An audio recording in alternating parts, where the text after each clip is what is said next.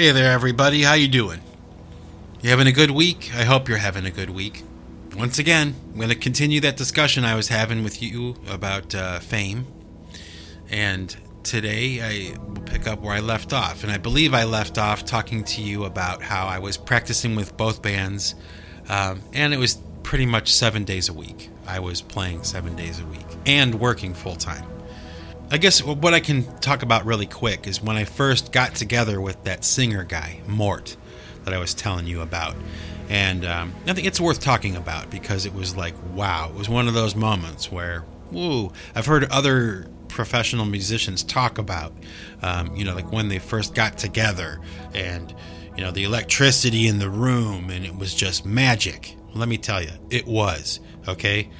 I mean, it was like, uh, the first time I jammed with that dude, it was like I finally was home. I mean, it, that is really how it felt. Um, and his voice, let me tell you something, okay? Uh, this guy, Mort, I'm telling you about, okay? He had the best voice of any singer I've ever heard in person, okay? He was definitely by far the best singer that I've ever worked with. Okay. He's, in my opinion, the best singer that ever came out of Cleveland. Okay. Uh, he had a magic voice. Okay. Uh, he he was the best singer I've ever ever known. Or he might be one of the best I've ever heard. Okay? Um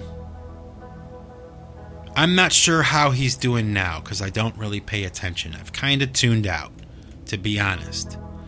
Cuz he's still going. Okay? Uh the band that we started is still going okay, with other members, but I'm no longer a part of it, and I no longer really pay attention to anything that they're doing. But when him and I first hooked up, it was just like electricity bouncing off the walls. I mean, songs started to get written instantaneously. They were coming out of us like it was like magic. And it, let me tell you, magic. Okay? We had uh, as far as I'm concerned, you know, we had all of the intangibles that you need to go all the way. I mean, it was very clear to me from the very first time we ever played together that him as the singer and guitar player and me as the drummer, as long as that was the setup, whoever else was playing in the band, it didn't really matter. Like, we had a very solid thing going.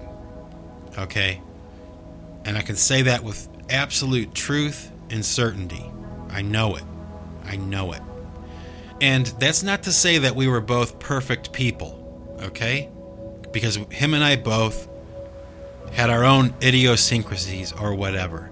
But personally, I was willing to overlook anything like that because this guy was that good. And I knew that if I stayed drumming for this guy, there was a future there. Okay? He was that gifted and he was that good. Um, his voice was like a perfect mix, okay, of, and this is exactly what it was, okay? This is exactly what he sounded like. Um, a perfect mashup of Peter Murphy and Peter Gabriel. If you took those two voices and you mashed them into one person, that's his voice. Okay? And, you know, I had seen Screw Tractor play before. I mean, I was familiar with them a little bit. I never met him, I never talked to him or anything, but I had seen them play live. I had listened to their music. I was a fan of their music. Okay, I thought his voice was great. But aside from the singing, okay, I can say this too that this dude when I first saw him playing, okay, he looked like a rock star. I mean, this guy had he had it all. He had the whole package, okay? He had the looks, he had the voice, he had the lyrics, he had the sensibility. I mean, this guy was the real deal, okay? Um, and it's kind of like, you know, like I was saying in the last episode, as time goes by, if you're a musician and you're serious about what you're doing, okay, and time goes by, like in your scene, in your city, what happens as time progresses is that that pool of musicians gets smaller and smaller each year. You know, you start out when you're 14, and by the time you're 25, you know, 26, 27, pushing 30, if you're still going, all the other guys who are still going are just as serious as you are. It's almost like it's a way of weeding out the ones who aren't as serious. And the sole survivors are the guys who are the real deal, you know? And I'm happy to say I was one of those guys. Okay? I mean, obviously, I'm 46 now, so I'm still doing this. I'm still going, you know? I never quit. I never stopped. And neither did he. To this day. So, uh, that's something I think is worth talking about. For all you musicians out there, I'm sure there's some of you who know exactly what I'm talking about. You know, it's uh, nature's way of, you know, separating the boys from the men. I mean, you really at a certain point, if you're of a certain age and you're still going, then you should pat yourself on the back. Because it's, it's a serious thing to do. It's a serious gamble to take with your life, you know? And a lot of guys are willing to do it. And he was one of them, and I was one of them. Now, I've also heard it said by famous musicians, very famous musicians like, you know, Steve Tyler and, you know, Joe Perry from Aerosmith, you know, talking about how, uh, you know, the great bands, you know, they all have two things in common a great singer and a great drummer. You know, all of the greatest bands of all time have those two things in common. And I was pretty confident, you know, starting a band with this guy that uh, we had that. We had that. We had a good drummer and we had a good singer. And like I said, we had all the intangibles and we had all the tangibles. I mean, we had the gear, professional equipment, we had uh, professional experience, we were serious players, and we had natural gifts as well. And when you put those together, wow, we really had a special thing going. Okay, so I'll stop talking about that because I think I've driven that point home. But um, that first practice that we got together was really a magic moment in my life. Okay. Now, I was still playing in slow bob. Very important to remember that. And, you know, we were good too. And basically, what had happened was we had decided in slow bob that we were going to start writing a new album. Okay. And that meant really strict, regimented uh, process, you know. Um, and I kind of found myself um, at that time, regrettably, um, I found myself kind of getting tired of that, okay, because I was in this other band where things were so much more free flowing and natural and melodic and you know, basic 4 4 and not pop songs, but, you know, not math rock either. You know? Um, a little more appeal to a larger audience. And that was appealing to me, okay, at that point. There was much more potential there. At least that's how it seemed at the time. And I was wrong. way wrong. but um, so you know, Slow Bob had booked a bunch of shows, you know, months in advance. And what we decided we would do was stop booking shows. And once we played that last show, we wouldn't do any more live performances. And we would only be writing. We wouldn't do any more live shows.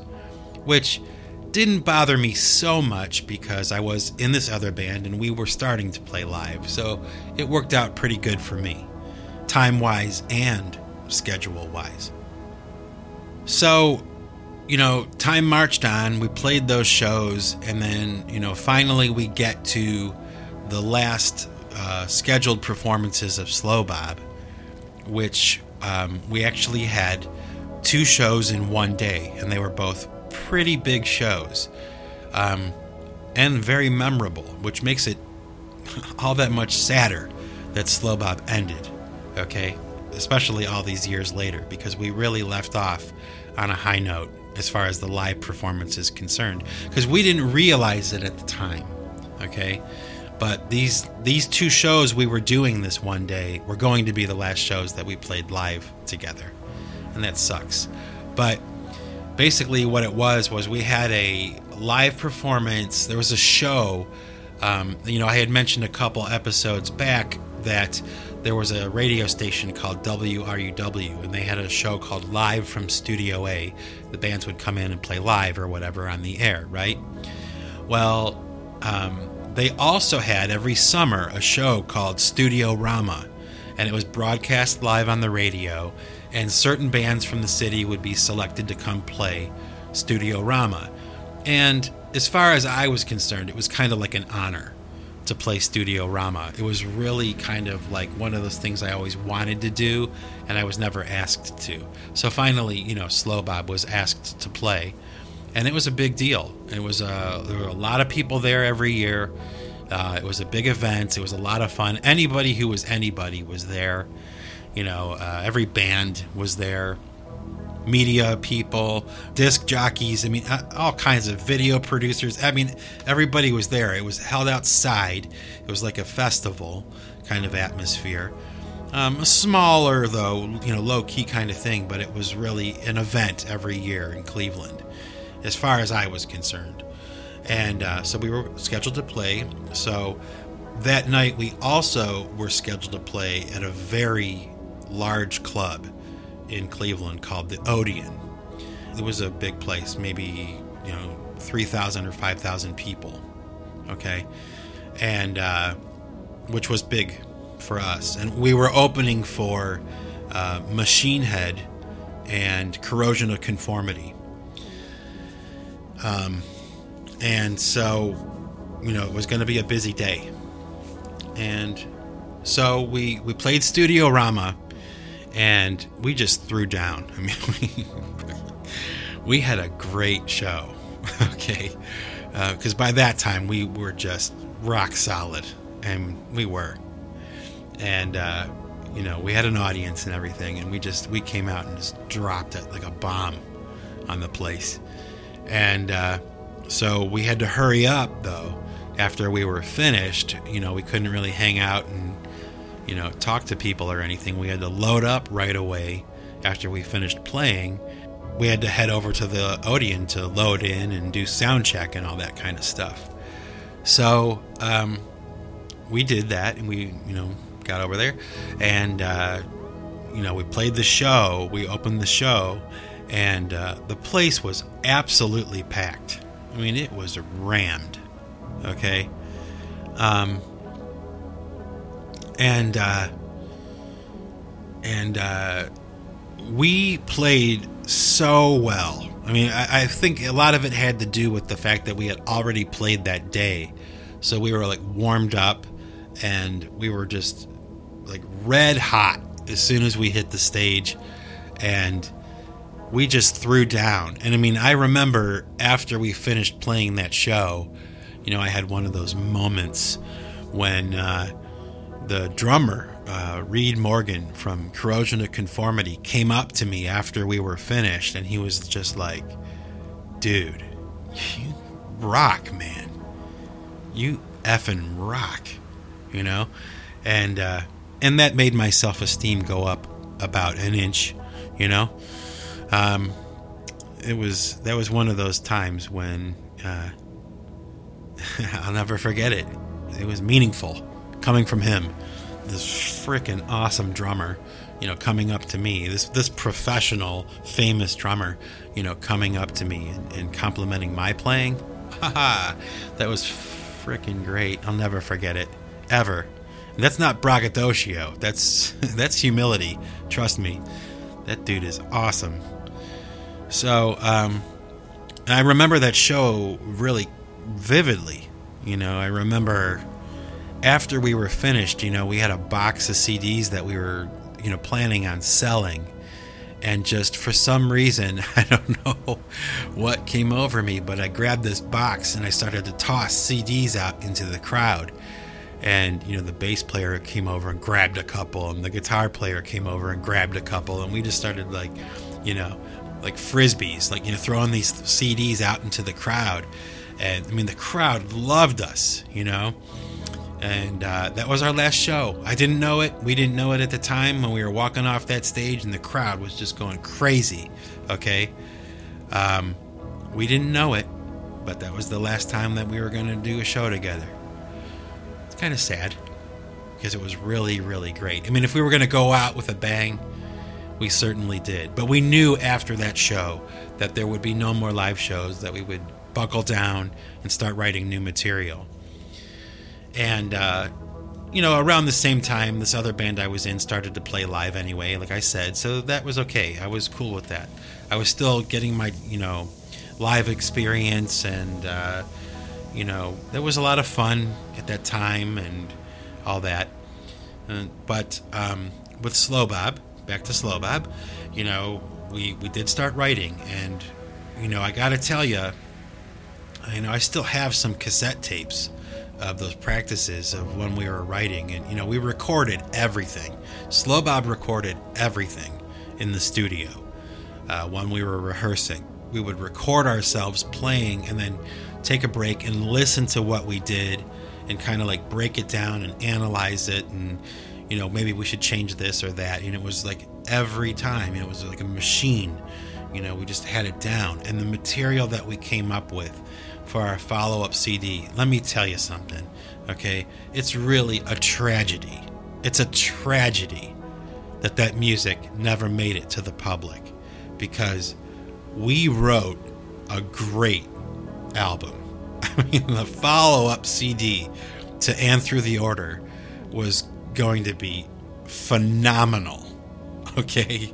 It was like all the growth, all the refinement, all the experience rolled into these new songs. And ah, it's just like I said, a tragedy that that music never made it to the public, but it didn't. And the reason that it didn't is because of this. Okay?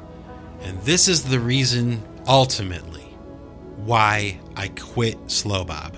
Okay? This was the event. Okay, there was a friend of mine. His name was Tom Rojak. Okay, he was a guitar player from a death metal band from our city. And just over the years, you know, him and I, when we saw each other, there was a genuine respect and admiration for each other as players. Okay? Um, you know, philosophically, we were probably polar opposites. Okay.